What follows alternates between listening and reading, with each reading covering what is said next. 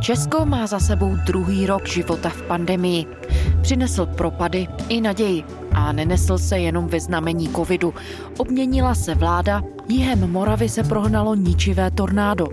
Byli jsme ale svědky i řady povzbudivých příběhů lidské soudržnosti. Jak končící rok 2021 zněl? Je pátek 31. prosince Tady je Lenka Kabrhelová a Vinohradská 12. Spravodajský podcast Českého rozhlasu.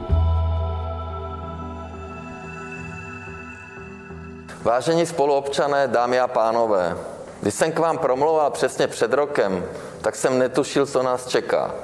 Rok 2020 zůstane zapsán v historii České republiky jako jeden z nejtěžších, které jsme prožili. Byla půlnoc.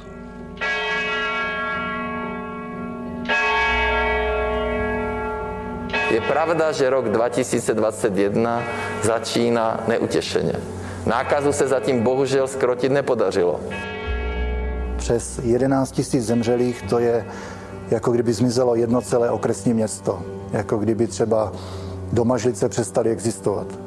Na jaře jsme vyhráli první bitvu. Koupili jsme si čas ale bohužel jsme ho nedokázali zúročit a vláda zaspala v bitvě podzimní. Já ale vidím první záblesk naděje a to je vakcína.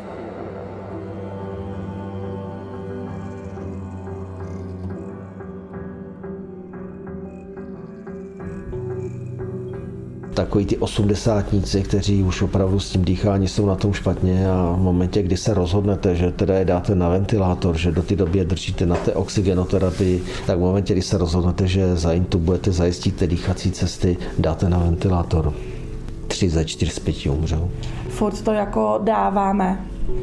Furt to dáváme personálně, ale je, je fakt, že už těch úsměvů ubejvá. Jeden den přijmete pět, pustíte tři, další den přijmete dva a pustíte čtyři, jo? O, čtyři odcházejí. Ale furt se pohybujete na hraně, není tam pokles. Nezískáváte ten poštář, který byste potřeboval. Já se hrozně chybí, že nevím, kdy to skončí.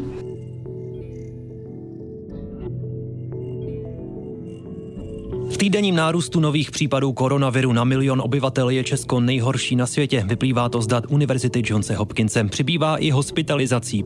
Na odděleních ARO a jednotkách intenzivní péče je v současnosti volná už jenom pětina lůžek. Kapacity docházejí i zdravotnické záchranné službě. Není možné při současném nárůstu výjezdů dodržet povinnou zákonnou dobu do 20 minut. To říkám při naprostém vědomí. Operátoři a operátorky na našem operačním středisku musí diferencovat podle závažnosti a my máme prioritu 3, což znamená, že ten pacient není v bezprostředním ohrožení života, tak eh, musí počkat 10, 15, 20 minut i hodinu. Česko má v tuto chvíli za sebou první týden očkování proti nemoci COVID-19. Očkování, zatím nejčastěji skloňované slovo roku 2021 a bude z něj pravděpodobně také slovo nejdůležitější. Vakcínu proti koronaviru řeší celý svět, upínají se k ní naděje politiků, odborníků i veřejnosti. Máte představu, kdy začne očkování? Eh, očkování začne, až přijdou vakcíny. Od 15. ledna se spouští centrální rezervační systém, ale do toho systému se budou moci přihlásit jen lidé starší 80 let a ty dostanou termín vakcinaci já doufám, že to zvládneme v lednu. Připraveni jsme dobře. To, co teďka bude ovlivňovat rychlost toho očkování, jsou dodávky vakcín. Děláme všechno pro to, aby eh, se dodávali co nejlépe a co nejdříve, ale toto je ta hlavní limitace, která bude v budoucích týdnech a měsících limitovat rychlost očkování. A já vám děkuji za pozornost.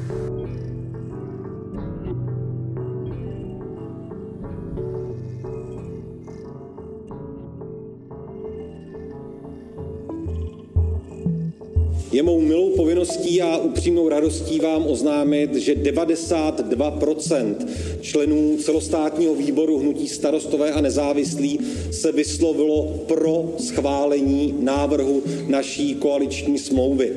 Je to odvážný politický projekt. Já mám velkou radost, že členové Pirátské strany schválili onu koaliční smlouvu Pirátů a Hnutí stan. Piráti budou v říjnových volbách do poslanecké sněmovny kandidovat společně s hnutím starostové a nezávislí. Koaliční smlouvu podpořila v internetovém hlasování většina hlasujících členů strany. Vedení hnutí stan schválilo smlouvu už minulý týden. Je to ale odvážný politický projekt v tom smyslu, že dává České republice naději. Dávají naději, že tahle země může vypadat jinak. Že tahle země po období určité stagnace, vládě populismu, může na podzim, po těch podzimních parlamentních volbách mít a zažít velkou změnu. Strany mají vysoké ambice. V říjnu chtějí volby vyhrát a sestavit vládu. Předseda Pirátů Ivan Bartoš, který je zároveň taky lídrem uskupení, řekl, že věří, že strany společně získají alespoň 25 My jsme připraveni, pokud budeme mít možnost, ujmout se vedení této země v těch jejich nejtěžších časech. V časech ekonomické krize, v časech, kdy padají lidi i firmy často na dno. Tak určitě je to spojenectví, které dává logiku. Piráti se ze strany, která je středně velká, můžou posunout do role někoho, kdo má šanci volby vyhrát. Ty kandidátky stejně v každém případě zdá se, že budou více hrát do karet Pirátům, budou mít víc lídrů, budou mít víc osobností na těch volitelných místech. Spolupráci pro říjnové sněmovní volby ohlásily taky strany ODS, KDU, ČSL a TOP 09. V historii se občas objevují zlomové okamžiky, okamžiky, v nich se rozhoduje o budoucnosti. A naše země opět stojí na podobném rozcestí. Pro tuto koalici je kvórum 15% hlasů. Opět přichází doba, kdy je potřeba se odvážně vydat do boje. Pane premiére, my víme, referendum o Babišovi. Ano. Tady budou tady dvě koalice proti vám. No, no, no. Jak Všichni silné v nich vidíte soupeře? No tak určitě, tak já je nepodceňuju, samozřejmě. A vy jste v politice vlastně doposud nikdy nebyl poražený. Umíte si sám sebe představit eh, v opozici? Jako řadového poslance? To nevím, možná jo. Může to být zajímavé.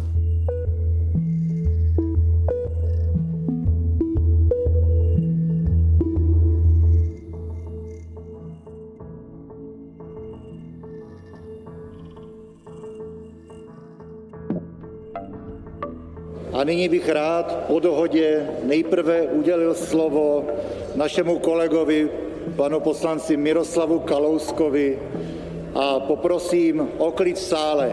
Jeden z nejvýraznějších porevolučních politiků končí ve sněmovně. Šéf poslaneckého klubu TOP 09 a bývalý ministr financí Miroslav Kalousek dnes oznámil, že se po 22 letech vzdává poslaneckého mandátu. Chce dát prostor tvářím, které budou kandidovat v podzimních parlamentních volbách. Přeji vám hodně zdraví v těchto časech, radosti z práce a také občas trochu legrace. Na základě článku 24 ústavy se vzdávám mandátu člena poslanecké sněmovny parlamentu České republiky. Mějte se moc fajn.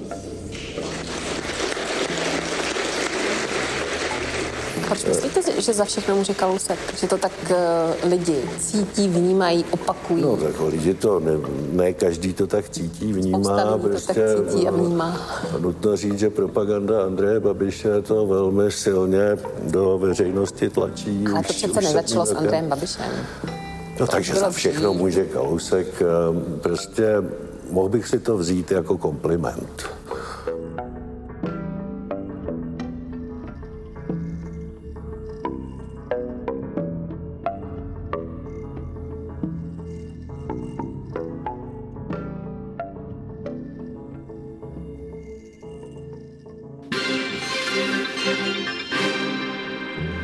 Zásadní rozhodnutí ústavního soudu. Ten shledal, že pravidla voleb do poslanecké sněmovny jsou v rozporu s ústavou a zrušil některá ustanovení příslušného zákona. Koalicím stran a hnutí bude stačit pro vstup do sněmovny 5% hlasů. Zároveň se změní přepočet hlasů na mandáty. Důvody, proč se tak rozhodl, tedy skutečně vycházejí především z, z, z nespochybnitelného ústavního příkazu zajistit rovné volební právo. V těch malých volebních krajích se používá ten Dontův volební dělitel, který trochu nahrává velkým stranám. V důsledku toho třeba ANO, které by mělo podle poměrného systému získat v roce 2017 63 mandátů, tak získalo 78 a tahle disproporce už přišla ústavnímu soudu tak velká, že vlastně ten volební systém částečně zrušil.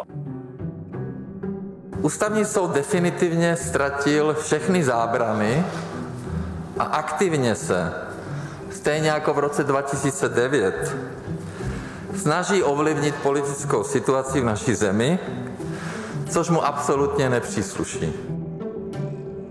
do budoucna pro ten volební systém České republice je prostě nutné, aby legitimita voleb nebyla ohrožována tím, že se tady volí podle principu, který prostě neodpovídá ústavnosti. Je to zásah do už probíhajícího předvolebního klání a volebního procesu a e, vůbec teď nevím, jaké to bude mít dopady. Doufám, že budeme všichni rozumní. Nikolo, dobré poledne.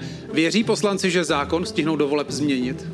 Pěkné poledne. Kdybych měla schrnout jejich reakce do jedné věty, tak by to bylo doufáme v to, ostatně co jiného nám zbývá.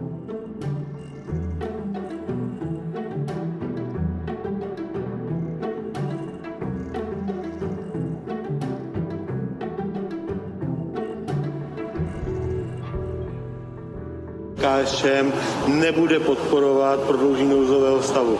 Jde nám o to, že vláda nebyla schopná vlastně od toho října loňského roku připravit eh, ty věci tak, aby eh, nouzový stav nepotřebovala. My nežijeme v době, kdy ten dlouhotrvající nouzový stav se stal spíše byčem na lidi, na jejich možnost svobodně a produktivně žít, nikoliv účinným nástrojem na potlačení té pandemie, v které Česká republika je.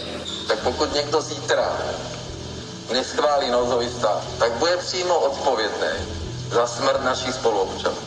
Přímo odpovědný. A pokud eh, se zvýší smrtnost u nás, tak nech si to opozice veme na triko. My nemůžeme hlasovat pro prodloužení nouzového stavu pro vládu, která se úplně odtrhává od reality. Sněmovna neprodloužila nouzový stav, ten současný končí v neděli. Vládě se totiž nepodařilo sehnat jediný hlas z opozičních stran. Za necelé čtyři hodiny měl původně skončit nouzový stav, nakonec ale potrvá dál. Kabinet tak vyhověl žádosti hejtmanů a vyhlásil na dva týdny nový nouzový stav. Předseda Senátu Miloš Vystrčil i někteří právní experti označili za protiústavní postup, který vláda zvolila. Namítají, že kabinet obešel sněmovnu. Končíme období, kdy nouzový stav řadu měsíců existuje. Jeho trvání na dobu 30 dnů je v rukou vlády, nicméně nad 30 dnů už je to v rukou poslanecké sněmovny a poslanecká sněmovna řekla, že už nouzový stav nechce a na tom přání hejtmanů nic nezmění.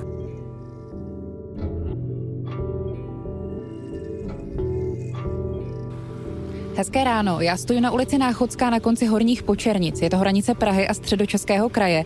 Policejní hlídka tady zastavuje auta v obou směrech už od půlnoci, kdy začala nová přísnější opatření platit. Já jsem od rána projel velkou část Královéhradeckého kraje, ať už okresy Jičín, Trutnov, Náchod, ale také Hradec Králové.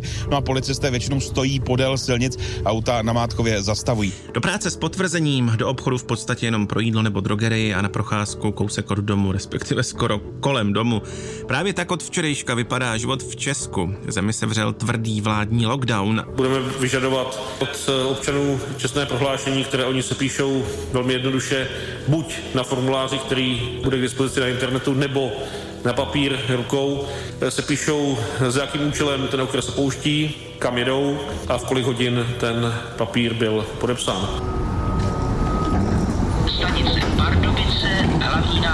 Kontrolujeme jako účel, účel, proč jdete k nám do našeho okresu. Jo. Já jdu z magnetické rezonance. Tak vám přejeme hezké a děkujeme. děkujeme.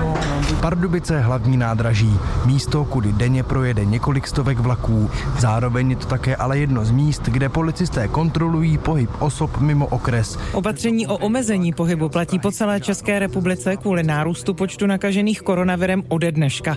Lidi můžou okres svého bydliště opustit jen v nutných případech, pokud třeba jedou do práce, anebo jejich rodina potřebuje nutnou péči. Tady máte potvrzení o zaměstnání, no to jenom s tím řidičákem, jestli to souhlasí ty údaje v pořádku do Ostravy. Tak doklady vracím. Asi nejrychlejší kontrola proběhla na hranicích krajů Pardubického a Středočeského, kdy policisté pustili posádku vozidla i bez písemného potvrzení, protože porodní bolesti ženy byly zcela evidentní. Tady přejeme hlavně zdraví.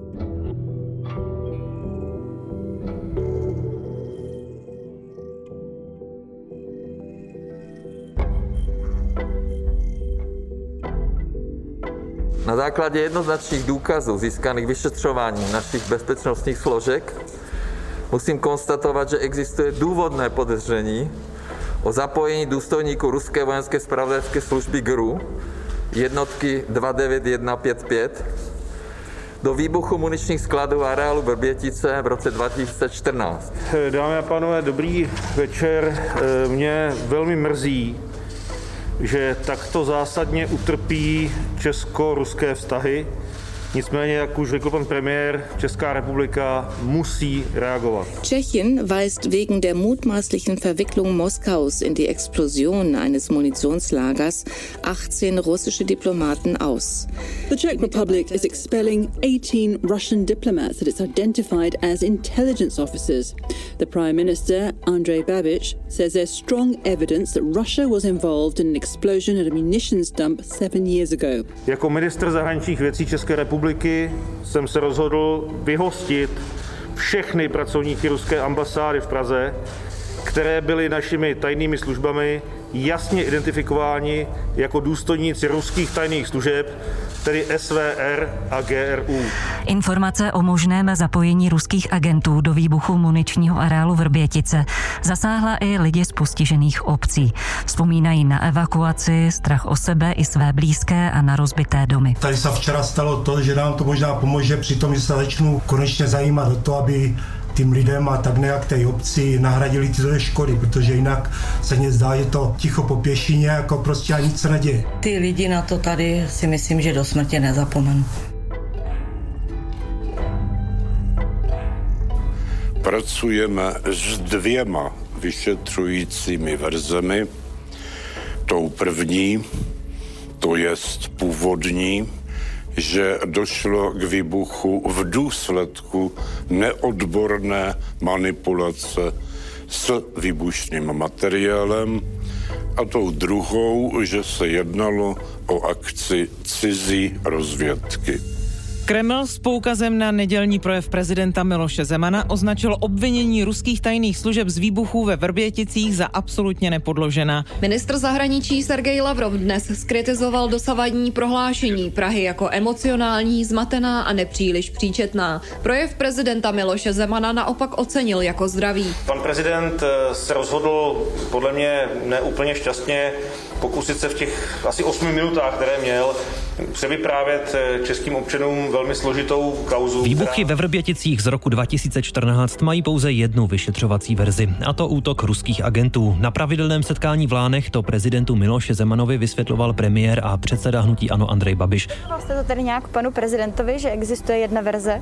Ano, ano, já jsem mu to vysvětloval. Uh... Uh, on teda argumentoval, že tam proběhl nějaký soud už v roce 2016. Uh, já neznám podrobnosti, kde údajně uh, nějaký lidi byli osvobozeni, ale jednoznačně teď se pracuje s jednou verzí.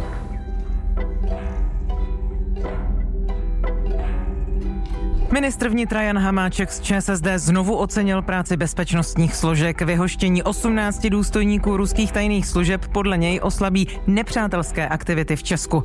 Hamáček to napsal na Twitteru. Dodal, že i jeho plánovaná cesta do Moskvy byla součástí organizované akce českých tajných služeb.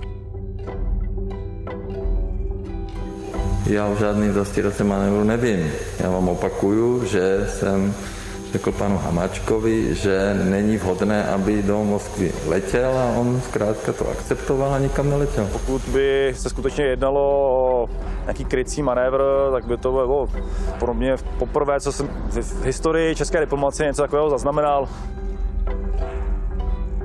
Důkazy pro to, co jsme napsali, máme a jsme připraveni to prokázat v případném soudním jednání. Vicepremiér a šéf ČSSD Jan Hamáček podá trestní oznámení na dva redaktory zpravodajského serveru Seznam zprávy. Odmítá informace zveřejněné v článku o jeho plánované cestě do Moskvy. V textu se píše, že chtěl v Rusku vyměnit utajení vrbětické kauzy za dodávky vakcín Sputnik V. Pokud by se skutečně ukázalo jako pravdivé, že jsme se tady pokoušeli o jakýsi handl, tak je to něco zcela neuvěřitelného. Pan Hamáček se zachoval v tomto případě zcela vlastizrádně a proti zájmu České republiky. Já jsem tady vláčen bahnem, označován za vlastizrádce, dostávám výhrodné e-maily a já udělám všechno proto, abych svoji čest očistil. Nejen abych očistil svoji čest, ale abych také očistil jméno sociální demokracie, která po několikáté je tady těsně před volbami obvinována a vláčena špínou. Podám trestní oznámení na autority reportáže. My si za pravdivostí našich informací naprosto stojíme, stejně tak za prací našich redaktorů. Myslím si, že důkazy, které máme, kterými disponujeme, jsou naprosto jasné a eh, Jan Hamáček sám dobře ví, co se v té době dělo, jak ta věc probíhala.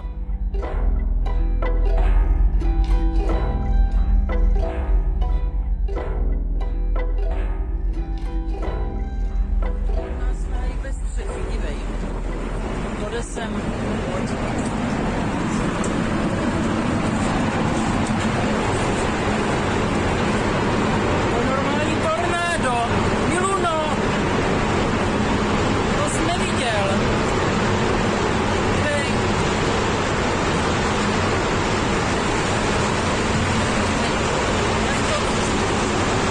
Jak to lítá? Jak to lítají ty věci?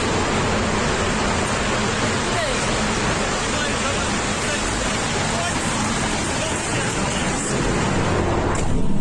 Záchranáři na jihu Moravy vyhlásili kvůli silným bouřkám mimořádnou událost třetího stupně. Nejhorší je situace na Břeclavsku a Hodonínsku. Polovina obce Hrušky na Břeclavsku je podle místo starosty Marka Babiše z KDU ČSL srovnaná se zemí. Obcí podle něj prošlo tornádo. Já jsem kousek od Podivína, přesně řečeno u Velkých eh, Bílovic a to, co před sebou vidím, je bez nadsázky Armagedon. Já jsem v životě neviděl něco takového. Ta obloha je naprosto, ale naprosto černá a každou vteřinu jí protne několik blesků. Na Hodonínsku se kvůli bouřkám převrátil autobus. Na místě jsou podle předběžných informací čtyři zranění. Nemocnice v Hodoníně pak má desítky zraněných kvůli bouřkám. Vozí je sanitky i lidé. Město svolalo krizový štáb. Sportovní hale uletěla střecha.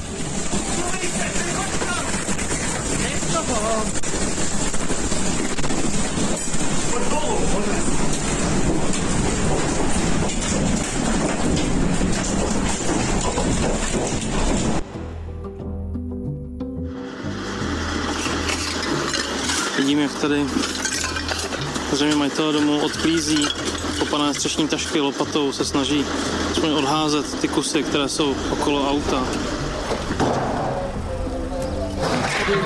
Tady ta bílá oktávka, tady ta zničená, to třetí před tady tím modrým, tak ta přeletěla tady od toho bez střechy, od toho domečku, až tady na to parkoviště tady sousedů. Nějakých 30 metrů. My jsme nevěděli, jestli začala válka. Jednotlivé trámy veliké vazební, které vidíte před sebou, jak padaly na klemby, způsobovalo to duté, dutý zvuk, který vypadal jako kdyby vybouchla bomba. Nevěděli jsme opravdu, co se děje, trvalo to 13 minut. Tornádo večer 24. června poničilo na Břeclavsku a Hodonínsku asi 12 budov. Z toho 200 muselo jít k zemi. Zemřelo 6 lidí. Podle Českého hydrometeorologického ústavu šlo o nejsilnější tornádo na českém území. Meteorologové mu přiřadili stupeň F4 na Fujtově stupnici. 好。No není kus místa. V tom dalším pole ve straně asi uprostřed narazíš ještě na.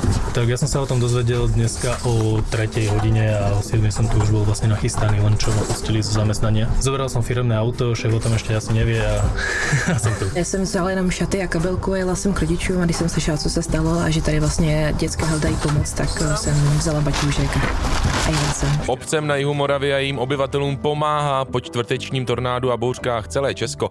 Stovky dobrovolníků přijeli pomáhat osobně, stovky milionů korun už se vybrali ve sbírkách, lidé vozí i materiální pomoc. Děláme v gastrooboru a 50 kg makrel a 100 kg uzeniny.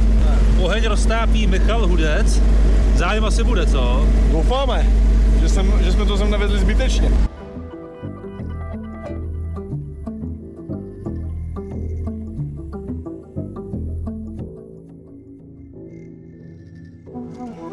Zatím jako vidím, že tady je super atmosféra, jako spoustu sportovců, spoustu známých tváří. Trošku mě to posiluje, jak jsou všichni úplně v pohodě. Moc se těším, já mám hrozně ráda tyhle ty akce a že můžu být součást toho českého olympijského týmu, takže jsem super nadšená. Zatím vím jenom, že asi 14 hodin poletíme, pak asi 12 hodin nebo víc budeme čekat na letišti, než nás vůbec pustí a pak nás někam zavřou a vůbec nebudeme muset někam jít, ale uvidíme. Třeba to nebude tak strašný, ale přijít novým zážitkům.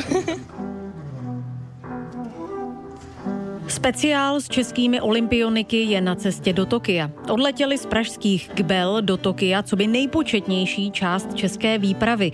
A vyprovodit ji přišel také předseda Českého olympijského výboru Jiří Kejval. Někteří sportovci, kteří dorazili na místo z jiných zemí, tak najednou zjistili, že jsou pozitivní a zase se museli zabalit a odjet z olympiády. Nemáte strach, že se to stane třeba u některých českých sportovců, že tam pojedou s velkou vidinou, že si splní sen a pak si budou muset zabalit kufry a odjet? To se může lehce stát. No. Takový svět je, to je prostě riziko, s kterým do toho jdeme, všichni to vědí dopředu a, a může se to stát. My jsme udělali maximum pro to, aby se to nestalo.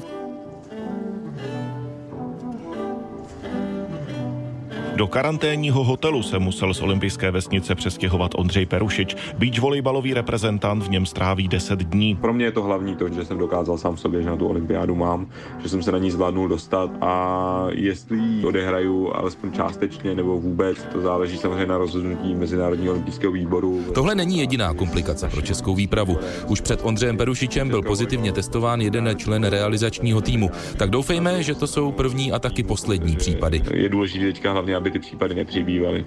To by byl určitě velký problém. Silniční cyklista Michal Schlegel je už šestým členem české výpravy na olympijských hrách v Tokiu, který se bohužel nevyhnul pozitivnímu testu na nemoc COVID-19. Dříve už testy odhalily nemoc u plážového volejbalisty Ondřeje Perušiče, stolního tenisty Pavla Širučka a beach volejbalistky Markéty Naušlukové. Už jsme si poplakali, už jsme si zanadávali, pak jsme si zase asi poplakali a tohle je opravdu, myslím si, že noční můra každého sportovce, každého olympionika, který se dostane až takhle daleko a vlastně těsně před branami toho závodu, toho turnaje se něco takového stane.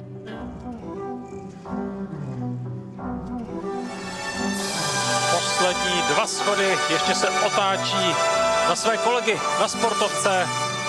Poslední obrat o 90 stupňů na levou ruku, obrat na pravou ruku a teď už přijde ten okamžik, na který čekají příznivci sportu na celé planetě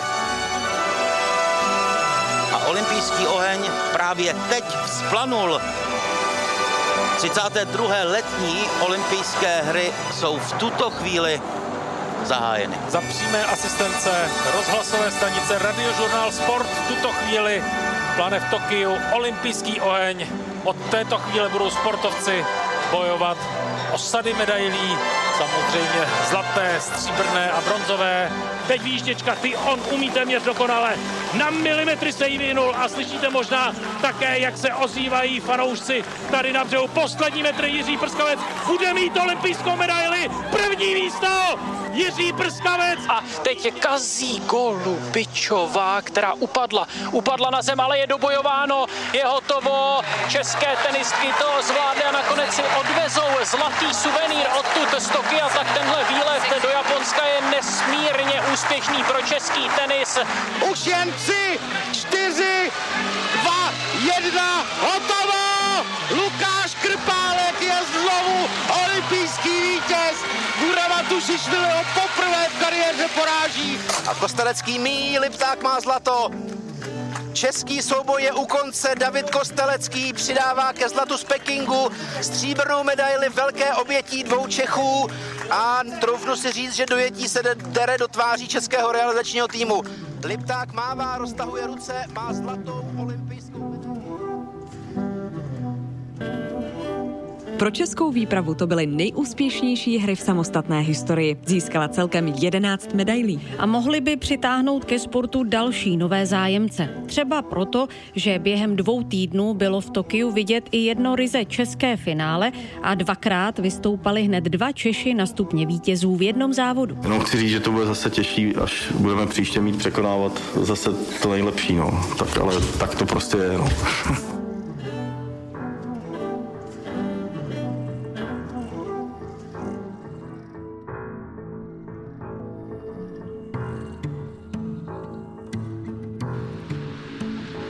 Dobrý den, dámy a pánové, vítám vás na tiskovém briefingu ředitelství silnic a dálnic k eh, zprovoznění dálnice D1 po modernizaci. V tuto chvíli je dálnice zcela volná a my jsme na místě, eh, kde bylo sebráno poslední dopravní omezení, poslední dopravní značení. Provoz na dálnici je v posledním opravovaném úseku v tuto chvíli plynulý a auta v něm jezdí bez jakýchkoliv omezení. To poslední skončilo dnes 42 minut po půlnoci, kdy silničáři odstranili poslední mobilní značení ve směru na Brno. Teď na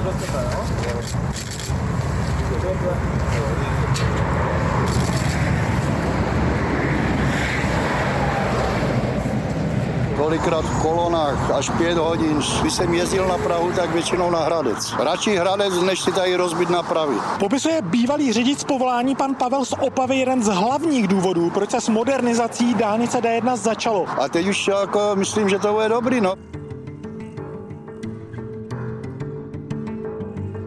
Takže je to veledílo. Takže prosím vás, těšme se, děkujme, děkujme stávařům, děkujme, že to skutečně udělalo za provozu. Za provozu. Riskovali životy. Já jim moc děkuju. A všem vám řidičům, kteří jste měli trpělivost, tak vám taky strašně moc děkuju. Takže D1 už nebude špatné slovo. Už to bude skvělá nová dálnice. Všem moc děkuju.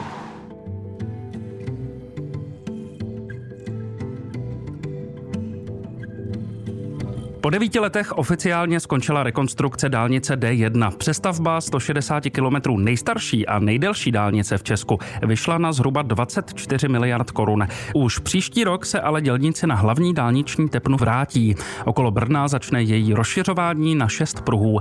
Práce jsou naplánované na několik let. Opravovat se bude také most Šmejkalka poblíž Senohrab, který nebyl součástí celé modernizace. Musíme se smířit s tím, že i nadále se na ty dálnice budou provádět práce, že se musí udržovat. Je to nekončící příběh. Dálnice je nekončící příběh údržby.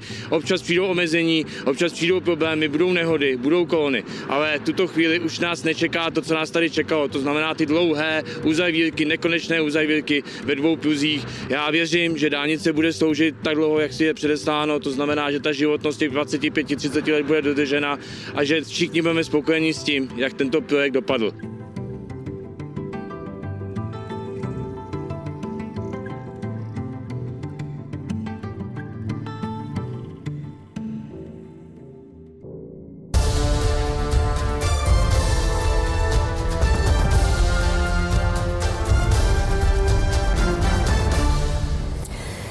Večer, dámy a pánové. Vítejte u sledování super debaty České televize, kterou... Začíná finále speciální předvolební debaty. Česko hledá premiéra. Volby 2021, super debata lídrů. Můžu teda mluvit. Můžete mluvit. Uh, já jsem lídr, jsem premiér a já myslím, že tahle vláda je úspěšná. Hnutí Ano spolu se sociální demokracií tady vládne už 8 let a ty výsledky všichni vidíme. Je jasné, že to chce změnu. Pro nás je důležitá budoucnost našich dětí. A my uděláme vše pro to, aby jsme jim vrátili ten normální svět. Držíme slovo, máme odvahu říkat pravdu, říkáme nemigraci, ne islámu, ne diktátu EU. Tohle je to, co bude rozhodovat o osudu a směřování naší země. Zda půjdeme cestou Viktora Orbána, nebo zda zůstaneme dál liberální demokracií. A proč teda nejdou proti nám samostatně? Proč? Takže no. je to podvod. Tak pokud jsou koalice podvod, pane premiére, tak jedním z největších podvodníků jste tady vy, protože stojíte v čele koaliční vlády. Já vám... Pirátostan spolu deklaruje 101 jediný cíl odstranit Babiše z politiky. Nemá žádný jiný program. My musíme zemi vrátit perspektivu, musíme jí dát to, co nám podle našeho pohledu lidé, komunisté, bývalí komunisté, možná agenti STB a šmelináři jednoduše vzali. Vzali nám perspektivu. A kde je Bartoš zase? Kde je Bartoš? Já nevím, kde je premiér? Petr Fiala Zavolejte Bartoše. Na cestě do Ústí volit. To je absolutně nefér. Oni se ještě střídají. No to už jste říkal.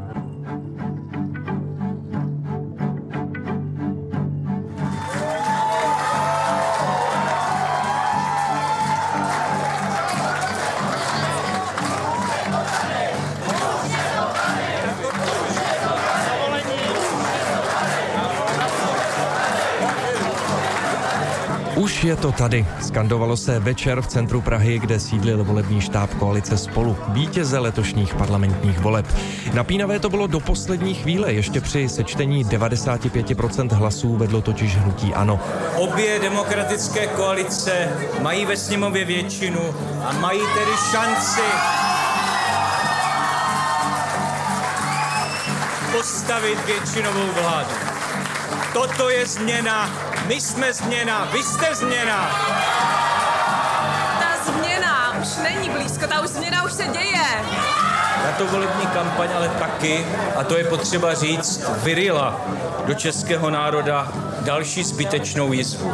A my chceme tu jizvu zacelit, my chceme dělat jinou politiku, než jaká se tady dělala dosud.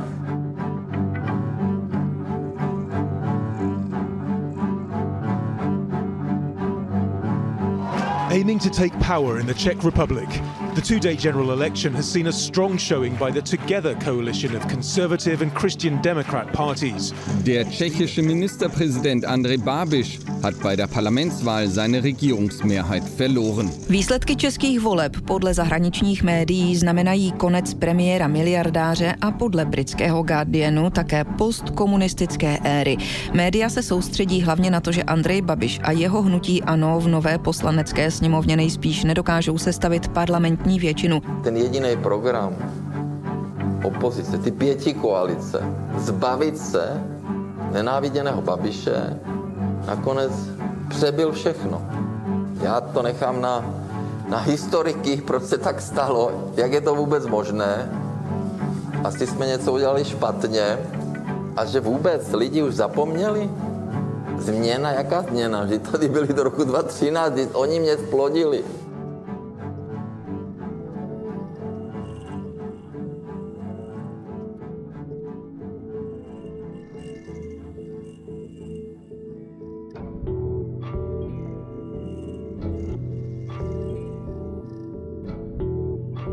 Tady tohleto oznámení, jako popravdě řečeno byl šok. Přijde mi to strašný morální podvod na lidi. Já sama jsem přicházela k Bohemii před půl rokem, takže je to naraz taková změna, co jsem tomu nechtěla věřit. Nějaký koncový dodavatel se o nás zatím postará. Nejhorší na tom je, což považuji skoro za skandální, že nepřišel ani dopis nebo vyrozumění o tom, že končí a jak máme postupovat. Prodejce plynu a elektřiny Bohemia Energy dnes oznámil, že končí na českém trhu. Téměř milion lidí kvůli tomu musí hledat nové dodavatele energií. Následujícího půl roku mohou plyn a elektřinu odebírat od zákonem přidělených distributorů. První řadě je potřeba ubezpečit, že není důvod k panice. Nikomu se nemůže stát, že mu přestane fungovat elektřina nebo plyn.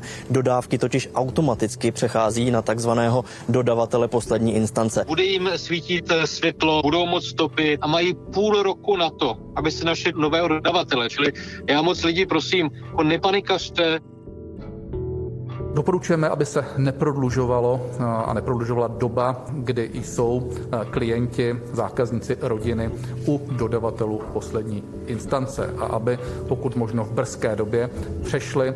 O dodávky energií sice bývalí zákazníci skupiny Bohemia Energy nepřijdou, na zálohách ale u dodavatelů poslední instance zaplatí výrazně víc peněz. Energetický regulační úřad proto dnes vyzval domácnosti, které mají vysokou spotřebu elektřiny nebo plynu, aby s výběrem nového dodavatele a uzavřením nové smlouvy na odběr energií neotáleli. První výhoda je ta, že budou mít lepší cenu, což je asi ten nejdůležitější argument. Tak zálohy byly 3360 za plyn a nyní budu platit 21 300. Na zaplacení těch záloh určitě nebudeme mít tolik. Dříve eh, jsme platili zálohy u firmy Kolibřík, eh, tam to byla částka 3000 korun měsíčně. Teď nám přišlo tady plán záloh od eh, firmy Inoji, je tam částka 16 900 korun měsíčně. Ne, nebudu, ne, já to prostě platit nebudu, nebudu, protože já to považuji za lichvu, takže až mi pošlou přesný vyučtování, mile rád zaplatím to, co spotřebuju v tu danou chvíli.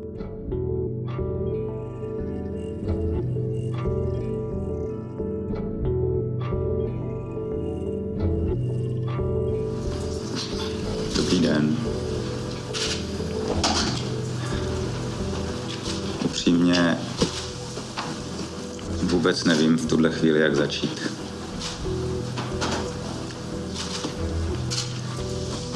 Jsou to již tři týdny od doby, kdy eh, jsme museli učinit to eh, velice těžké rozhodnutí Tři týdny čekali bývalí zákazníci skupiny Bohemia Energy na vysvětlení, proč se tento největší alternativní dodavatel energií rozhodl skončit.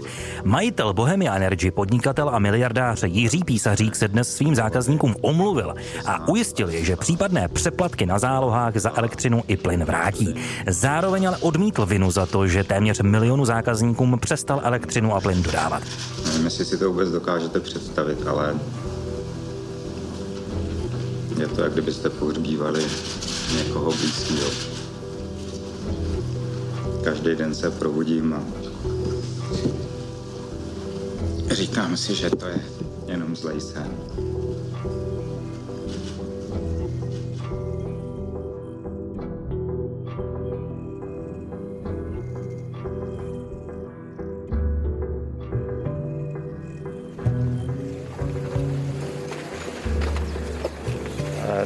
odpoledne, dámy a pánové. Eh, jmenuji se Miroslav Zavoral, jsem ředitel této nemocnice. Eh, dovolte mi, abych vám oznámil, že krátce po 13. hodině jsme přijali k hospitalizaci prezidenta republiky Miloše Zemana na mé doporučení. Podle ústavy bude mít prezident Miloš Zeman velkou roli při povolebních vyjednáváních. Zvolá první zkuzi poslanců, bude jmenovat premiéra a následně i jeho vládu. Dnes s ním chtěl mluvit jeden z hlavních kandidátů na předsedu vlády, Petr Fiala z ODS. Schůzku ale zkomplikoval prezidentův zdravotní stav, kvůli kterému je Miloš Zeman od včerejška v nemocnici. Jelikož nemám souhlas pana prezidenta a vám sdělit jeho diagnózu, zná přesně diagnózu, s čím se léčí, tak to udělat nemohu, nebo, neboť bych e, porušil zákon o lékařském tajemství. Chci vás ubezpečit, že prezident Zeman jako každý jiný pacient dostane patřičnou péči, kterou si vyžaduje jeho zdravotní stav. Víc vám v tuto chvíli říci nemohu. Děkuji. Já se domnívám, že si veřejnost zaslouží tu informaci o míře závažnosti. Vzpomeňme, že když byl nemocen prezident Klaus, prezident Havel, tak eh, zkrátka jsme tu informaci o závažnosti či nezávažnosti toho tehdejšího zdravotního stavu věděli. Já ani netrvám na tom, aby tam bylo dopodrobna rozepsáno, jakou diagnózou pan prezident trpí, ale aby tam bylo přesně popsáno, zda mu tato diagnóza z těch konkrétních důvodů znemožňuje nebo neznemožňuje výkon jeho prezidenta prezidentského mandátu v této době. Na dotaz, který zněl, měla by prezidentská kancelář informovat veřejnost o zdravotním stavu prezidenta Miloše Zemana, odpovědělo 87% respondentů, že ano, dvěma třetinám dotázaných by stačily obecné informace, ze kterých by bylo zřejmé, že prezident je schopen vykonávat svou funkci. Ten fakt, že tady máme prezidenta o jeho zdravotním stavu se v podstatě vůbec neinformuje s výjimkou podivných a naprosto nesmyslných věcí typu toho, že si dal obědu klobou klobásu a buchty, což působí na jednotce intenzivní péče při nařízené dietě jako způsob, jak ten zájem veřejnosti o to, co se vlastně děje, ještě zvýšit. To je opravdu něco neuvěřitelného. Sdělení první. Dle názoru Ústřední vojenské nemocnice není Miloš Zeman, prezident republiky, v současné době ze zdravotních důvodů schopen vykonávat žádné pracovní povinnosti.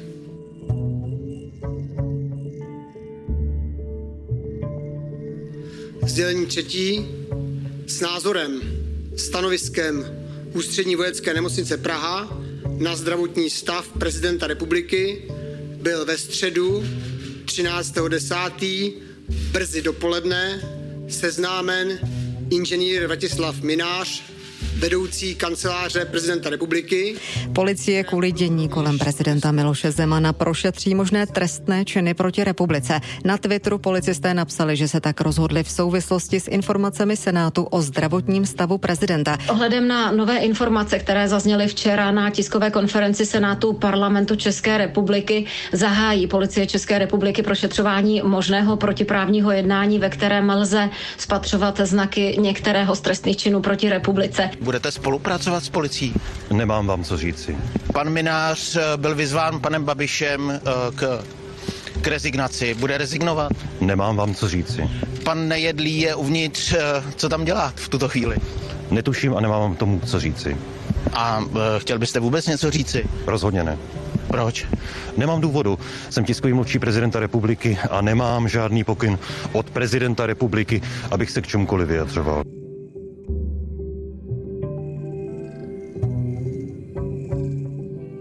10. listopad je den, kdy by mohly být pravomoci prezidenta převedeny na premiéra a předsedu sněmovny. Senátoři chtějí o tomto kroku rozhodovat 5. listopadu. Poslanecká sněmovna v už novém složení o pět dní později. Obě komory ale chtějí mít před hlasováním z nemocnice nové informace o aktuálním zdraví prezidenta Miloše Zemana. A kancelář prezidenta republiky zveřejnila týden staré video, na kterém prezident Zeman podepisuje v nemocnici rozhodnutí o svolání nové sněmovny. Svolení sněmovny na nejzastší termín. Super. My jsme rádi, že máme ten čas. Hradní kancléř Vratislav Minář se zároveň ohradil proti tvrzení, že by někdo s podpisem prezidenta manipuloval nebo ho falšoval. A KPR stejně jako její vedoucí se zodpovídá z ústavních činitelů pouze prezidentu republiky. Upozorňuji, že prezidentem republiky je Miloš Zeman, který byl dvakrát za sebou zvolen v přímé volbě občany České republiky.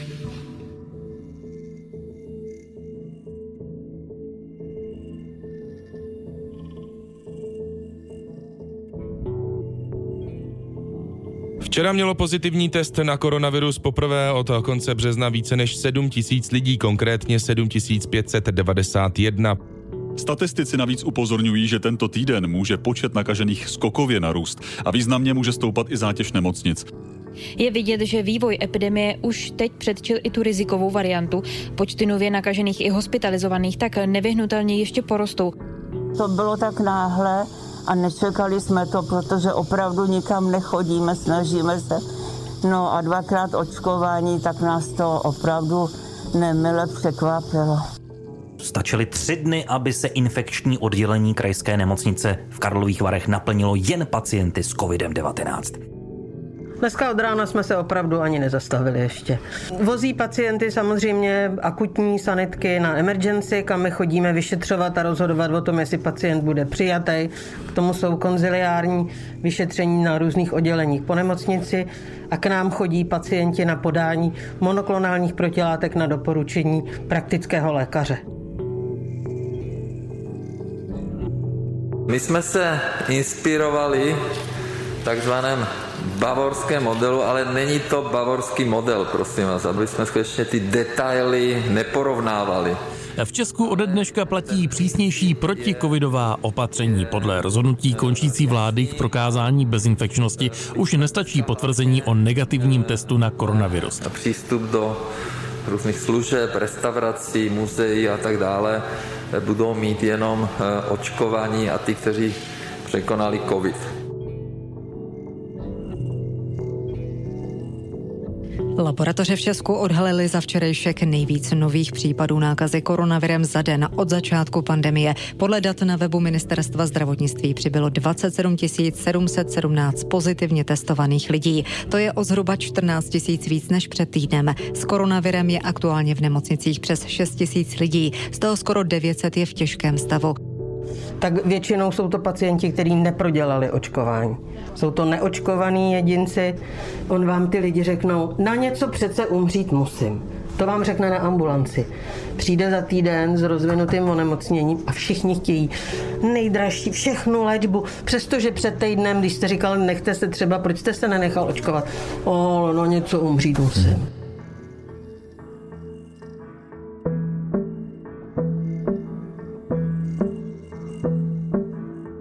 Pane prezidente, určitě se k vám dostala informace o případné aktivaci článku 66. Mrzí vás, že politici tehdy, když se to řešilo, nepočkali, jak vám bude právě teď na startu listopadu a začali o něm mluvit už pár dní poté, co jste ležel v nemocnici? Já si myslím, že pánové Fischerové a další jsou nyní hluboce zklamáni stavem, ve kterém se nacházím. Prezident Miloš Zeman po víc než dvou měsících poprvé veřejně promluvil. V telefonickém rozhovoru pro frekvenci 1 prezident z ústřední vojenské nemocnice řekl, že se cítí naprosto normálně. A já ze své strany udělám vše proto, aby tato vláda vznikla co nejrychleji. Samozřejmě některé oficiality bude asi zapotřebí omezit. Například tuto vládu jmenují v Lánech a nikoli na hradě. No ale to existenci a legitimitě vlády nijak nevadí.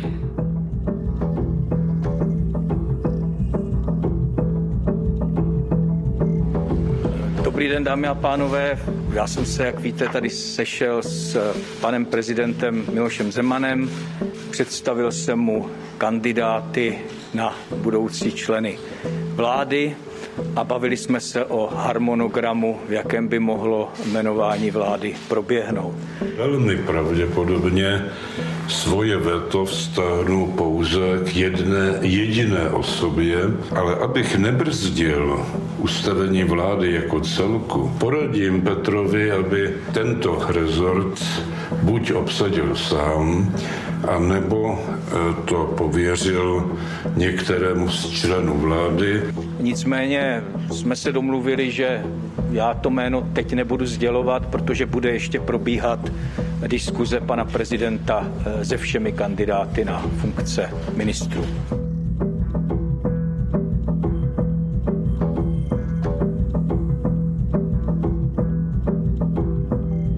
Prezident Miloš Zeman odmítá jmenovat Jana Lipavského z Pirátské strany ministrem zahraničí. Na rozdíl od ostatních kandidátů, pan Lipavský absolvoval pouze bakalářské studium a podle týdeníku Euro jeho závěrečná bakalářská práce byla hodnocena nejhorší možnou známkou.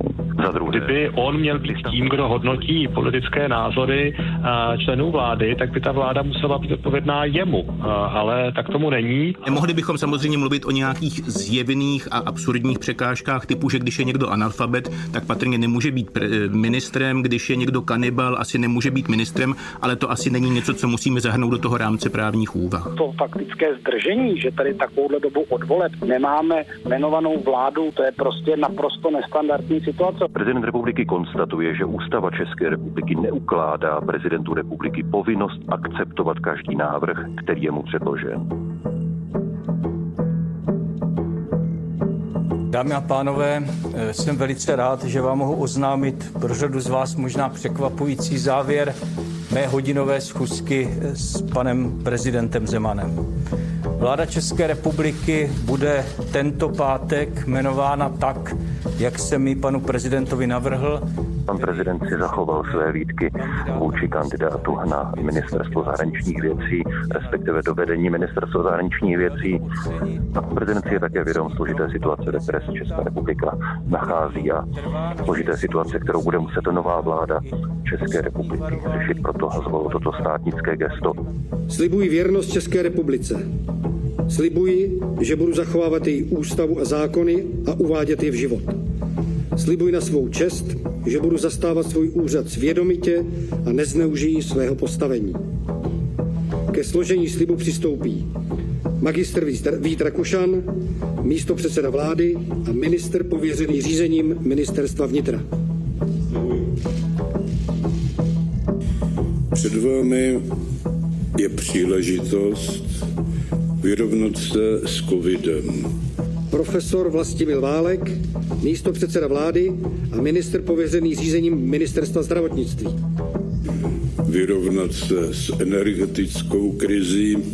Inženýr Josef Sikela, minister pověřený řízením ministerstva průmyslu a obchodu. A samozřejmě vyrovnat se i s rozpočtem a obecně s hospodařením státu inženýr Zbigněk Staňura, minister pověřený řízení ministerstva financí. A na této příležitosti se buď, jak říkával Petr Nečas, uděláte nebo odděláte. Přeji vám to první. magistr, eh, pardon, bakalář Jan Lipovský, minister pověřený řízením Ministerstva zahraničních věcí.